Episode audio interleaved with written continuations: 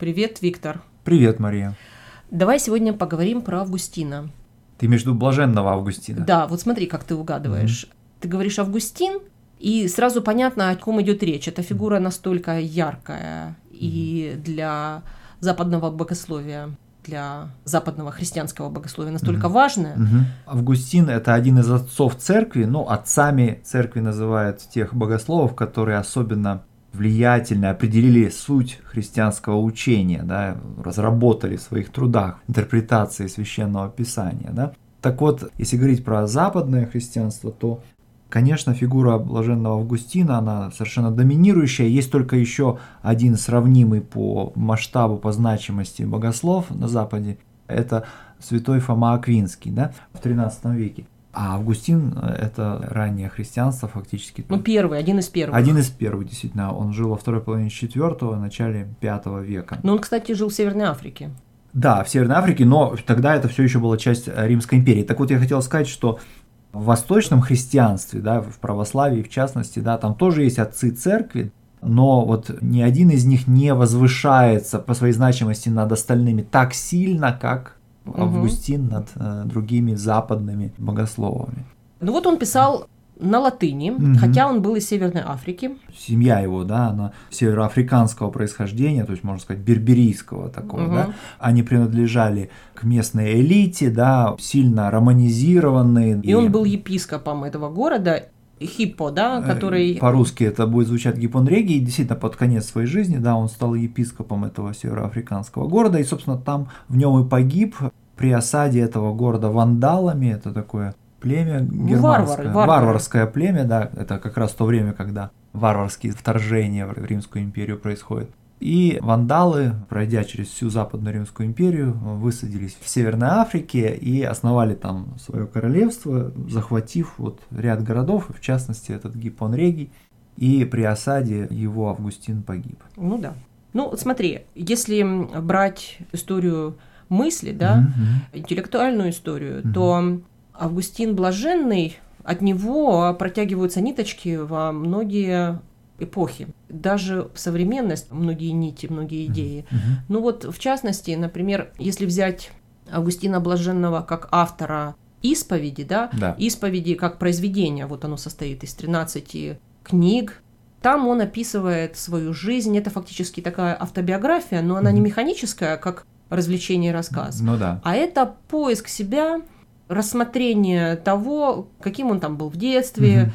как вот он формировался, да, Мгм. то есть это вот пристальное изучение своего собственного опыта. И на самом деле описание его пути к Богу, да, потому что эта исповедь полна критики того, чем он был в молодости, да. Смотри, до него этого никто не делал, Мгм. а впоследствии уже дальше мы находим многих авторов, кто описывает свою жизнь, Мгм.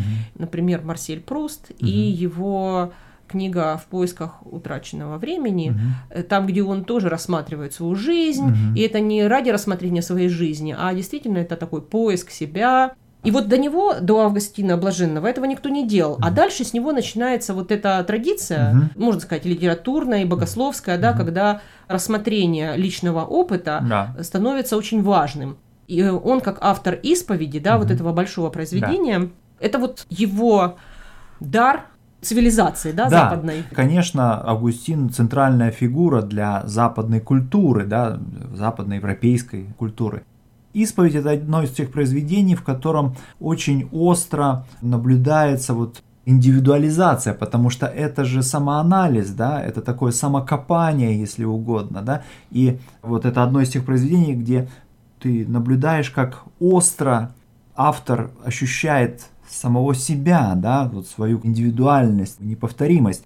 Конечно, не случайно автором первой исповеди оказался христианин, потому что вот это вот ощущение индивидуальности, да, сфокусированность на самом себе, на своей душе и на своем духовном спасении, да, это, собственно, то, что отличает христианство от язычества, да, или от предыдущих как бы религий, да, Мгм. вот это вот озабоченность своей душой, своим спасением, да. Ну Вот. да, и вообще исповедь, видишь, дальше это уже такая религиозная практика, Мгм. через что проходит каждый христианин, Мгм.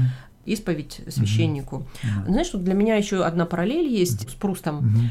Августин исследует феномен времени. Время исследует каждый философ, поскольку mm-hmm. это основополагающий феномен для философии.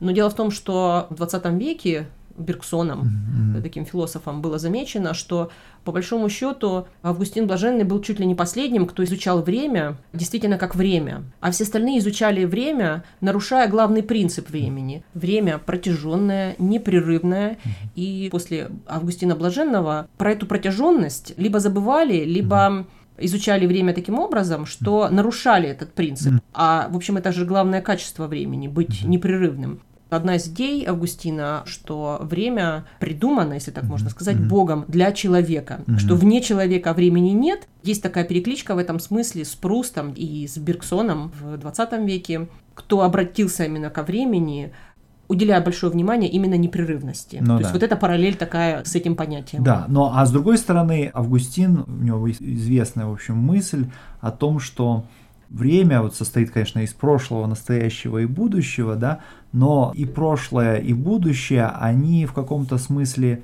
как бы иллюзия, если угодно, да, то есть и то, и другое есть результат нашей обращенности либо назад, либо вперед. Ну, ты имеешь в виду, что, смотри, на самом деле есть только настоящее, да, вот да. мы сейчас живем и есть. Прошлое, оно уже исчезло, а будущее, оно еще не наступило. Да, и, собственно, в той степени, в какой прошлое существует, оно есть результат нашей обращенности назад, то есть некого воспоминания, да, да. а будущее, опять же, существует в той степени, в какой мы смотрим вперед, то есть надеемся на что-то, да, то есть да. как бы будущее тождественно надежде, прошлое тождественно воспоминанию. А Августин Блаженный, как бы он, конечно, делает акцент на настоящем, но вот в чем отличается настоящее, да, от вечности, да? Чем вообще, собственно, время отличается от вечности? Дело в том, что в отличие от Бога, который вот обладает полнотой бытия, да, он э, всемогущ, всезнающий, совершенен, и он вечен. Но вечность это на самом деле не что другое, как вот максимальная полнота бытия, максимальное бытие, если угодно.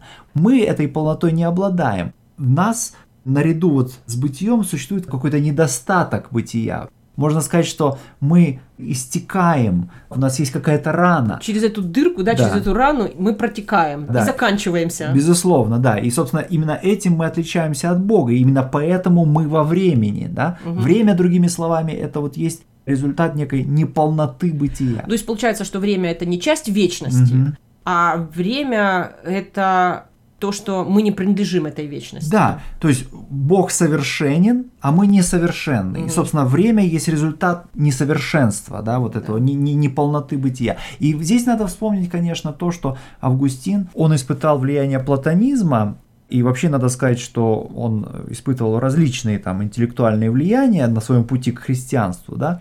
Но вот от Платона он, в частности, заимствовал вот это понятие о том, что бытие есть, а не бытия нет. Собственно, Бог есть, а дьявола нет. И, э, соответственно, вот время – это вот неполнота бытия, несовершенство, некий недостаток, изъян, если угодно, да? Вот, и мы это видим в его феноменологии времени, которое мы находим на страницах исповеди. Да. Но видишь, Августин Блаженный, он же еще и автор другого произведения, очень важного mm-hmm. и, наверное, самого главного да. для него это град Божий. Если исповедь делать его центральной фигурой в истории западной культуры, да, то град Божий это то, что вот утверждает его авторитет как богослова, собственно, да. да? Ну и здесь центральной идеей, естественно, является то, что на смену земному граду, то есть Риму, да, Град это город, да? Да, город-государство изначально там в Древней Греции, в ранней римской истории, а затем разросшийся до масштаба, значит, Римской империи. Вот этот земной град явно приходит в упадок. Здесь надо вспомнить о том, что во время жизни блаженного Августина произошло первое разграбление Рима варварами. Да, то есть это первый раз, когда Рим пал. Это было, конечно, огромным шоком для современников, да, это, собственно, свидетельство о том, что вот этот вот земной град как парадигма, как некая рамка политической моральной жизни античности, да, вот она явно приходит в упадок. Ну это как поломалось что-то. Да, да, безусловно. И вот в пику этому несовершенному и приходящему в упадок земному граду Августин говорит о граде божественном, да, то есть это упорядоченное пространство, да. Смотри, но он его противопоставляет, но при этом он нигде его не помещает в каком-то конкретном месте. Он лишен географии. Да, да, град Божий не привязан ни к какому конкретному городу, ни к какой конкретной местности или региону. Он универсален, и в нем потенциально, по крайней мере, могут пребывать вот все отмеченные вот божественной благодатью. Ну, таким образом он расширяет мир, да, и угу. где-то можно видеть, что это программа на следующие, ну, как минимум тысячу лет. Да, но и, конечно, Августин в этом трактате о Граде Божьем высказывает целый ряд ключевых учений или понятий да, для западного богословия. Ну вот в частности можно привести пример с его учением о церкви. Угу. Насколько вот его принципы, которые угу. он излагает в этом произведении, насколько они важны потом даже для судьбы церкви самой католической. Mm-hmm. Да. Дело в том, что церковь состоит из людей, да, и эти люди несовершенны, да, эти люди греховны. И существовал вопрос, там, в IV веке, когда жил э, блаженный Августин, что делать с теми епископами, которые во время гонений на христианство, да, которые имели место там а незадолго перед временем жизни Августина, можно ли их считать истинными епископами, можно ли совершенно очевидно греховных людей, людей, отрекшихся от Христа, да, под давлением гонений, считать истинными членами церкви, и вообще может ли называться церковь Христовой святой, как бы если она состоит из людей, которые явно греховны, да, и несовершенны. И отреклись от церкви. Да. И э, Августин отвечает на это таким образом, что Безусловно, потому что церковь не является простой суммой моральных качеств э, людей, которые ее составляют. Да, да? то есть это не просто мы набрали коллектив угу. идеальных людей, угу. которые моральные да. и соответствуют христианскому угу. идеалу. Кого бы ты ни собрал, да, да, все мы с изъяном, и то, что Августин говорит, что угу. этот изъян в самой идее человека, так как он смертен, даже младенец, если он рождается, да, да то он уже смертен. Да. И мы говорим о том, что даже вот если еще не успел ничего согрешить, mm-hmm. то все равно есть уже этот грех, который внутри в этой самой идее человека заключен. Ну, имеется в виду, конечно, наша принципиальная отмеченность Адамовым грехом, да, вот наследованная от первого человека после его, значит, грехопадения. И, соответственно, что делает церковь святой, это, опять же, не качество людей, а именно присутствие в ней благодати Божьей. И, собственно,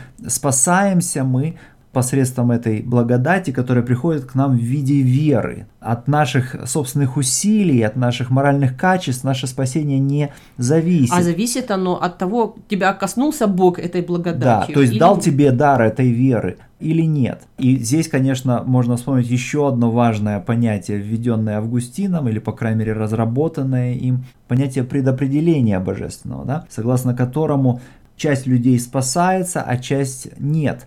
Спасаются те, кто были отмечены благодатью Божией.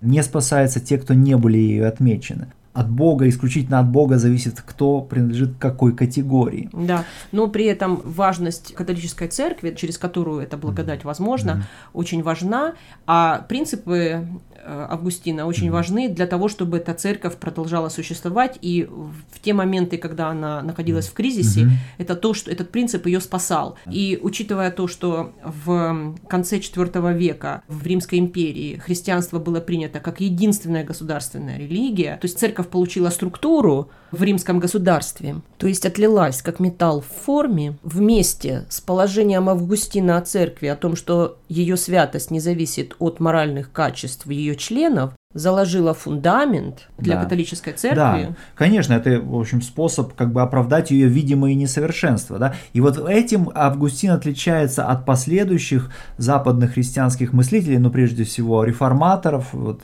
Лютера, Кальвина, других реформаторов XVI века, которые очень много от него заимствовали, то есть на уровне вот учения о божественном благодати как единственном источнике спасения, в плане идеи божественного предопределения.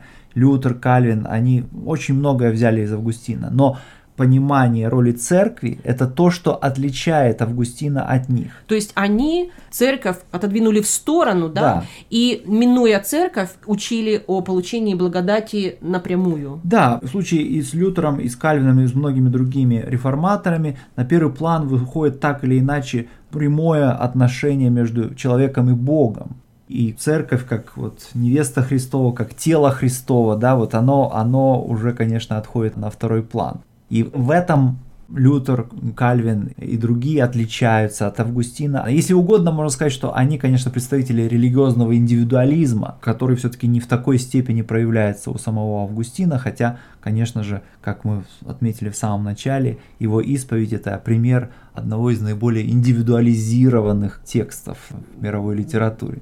Ну хорошо. Угу. Ну пока. Пока. Уважаемые слушатели подкаста Learn Russian Conversation.